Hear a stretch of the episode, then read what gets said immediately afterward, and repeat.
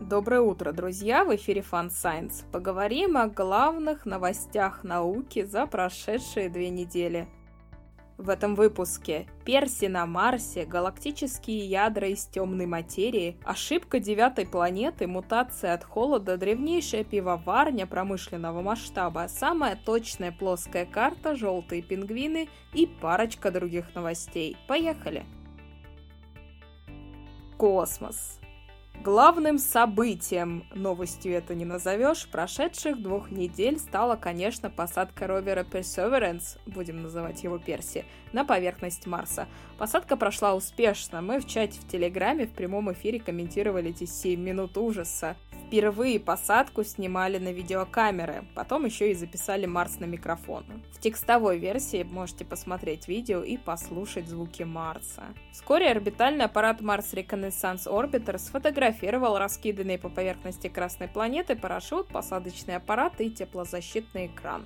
Ну и самого Перси, конечно. А НАСА уже опубликовала немало крутых, необработанных фотографий с Марса. Все, конечно, ждут полета вертолетика. Ну а теперь к другим новостям, более рядовым, и так уж получилось, что начинаем с Марса. Согласно одной из доминирующих теорий, марсианские спутники, в отличие от Луны, не сформировались возле планеты, а некогда были обычными астероидами, которые просто попали под ее притяжение. Вторая версия их происхождения заключается в том, что их выбило из Марса столкновением с большим астероидом или карликовой планетой. Проблема в том, что их орбиты не соответствуют сценарию об астероиде. И вот ученые предложили альтернативную теорию, подкрепленную компьютерной симуляцией. Моделирование показало, что спутники Марса, Фобос и Деймос могут быть обломками Луны, погибшей пару миллиардов лет назад. Астрофизики смоделировали ядра галактик из темной материи. По их расчетам, такие ядра способны формироваться гораздо быстрее обычных черных дыр, а значит, могли сформироваться в молодой Вселенной. Исследование чисто теоретическое, но авторы надеются, что более пристальные наблюдения за неактивными ядрами галактик могут подтвердить или опровергнуть их идею о темной материи. Девятая планета может оказаться ошибкой в подборе данных сообщила команда ученых. Но вскоре один из авторов гипотезы о девятой планете прокомментировал новое исследование. Говорит, что в новом исследовании тоже закралась ошибка в подборе данных. В общем, нужно найти больше транснептуновых объектов, прежде чем мы сможем сделать однозначный вывод о существовании какого-то массивного тела на задворках Солнечной системы. Медицина и психология. Спящие люди пообщались наяву. Ученые экспериментально в лаборатории с использованием ЭЭГ доказали, что в осознанном сновидении мозг способен выполнять арифметические действия и отвечать на простые вопросы. Опрос показал, что мальчики, играющие в видеоигры, меньше впадают в депрессию, у девочек, играющих в видеоигры, такую корреляцию не выявили. Зато нашли другое. Депрессия чаще проявлялась у тех девочек, которые часто пользовались соцсетями. Вообще корреляция не показывает причинно-следственную связь. Может, мальчики, менее склонные к депрессии, просто больше любят играть в видеоигры, а девочки, склонные к депрессии, чаще сидят в соцсетях. Обнаружена мутация, повышающая устойчивость к холоду. Около 20% людей несут мутацию, которая останавливает работу гена, кодирующего белок актинин альфа-3. Шведские ученые показали, что потеря этого белка повышает устойчивость к холоду и снижает затраты энергии на поддержание температуры тела. Да, у меня точно нет этой мутации составлен наиболее полный каталог вирусов, населяющих человеческий кишечник.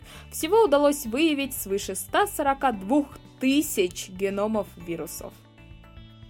История. В Австралии идет масштабный проект по датированию наскальных рисунков. Заодно их разделяют на периоды. Самым древним пока считается натуралистический. Аборигены изображали животных и растения.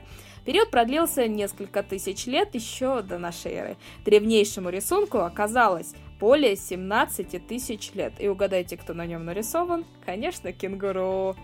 В Великобритании археологи нашли древний каменный круг, камни из которого, вероятно, стали первыми камнями в Стоунхендже. Древний круг разобрали более пяти тысяч лет назад, перед переселением на юг, за несколько веков до строительства Стоунхенджа. Но не все историки признали открытие, говорят, слишком уж там много вопросов, и круг вроде какой-то не особо ровный, хотя все остальные ровные, но ну, посмотрим, что еще накопают. В Египте нашлась древнейшая пивоварня промышленного масштаба. Она варила пиво около 5000 лет назад, производя единовременно 22 тысячи литров пива, снабжая правителей в окрестностях города Абидос. В те времена ничто в Египте не производилось в таких масштабах. Планета. Ученые обнаружили простейшую память у плесени слезевика. Эти существа, если их можно назвать существами, представляют собой одну большую клетку-сеть, которая может растягиваться на несколько метров. У слезевиков нет ни мозга, ни нервной системы. Воспоминания он хранит в собственной структуре, расширяя те ниточки, которые вели к еде и сохраняя их толщину на некоторое время значительное время. Примечательно, что открытие родилось из простого наблюдения за поведением слезовика. В последнее время такое происходит нечасто. В последние годы открытия все больше делаются компьютерными моделями, нейросетями или анализом данных.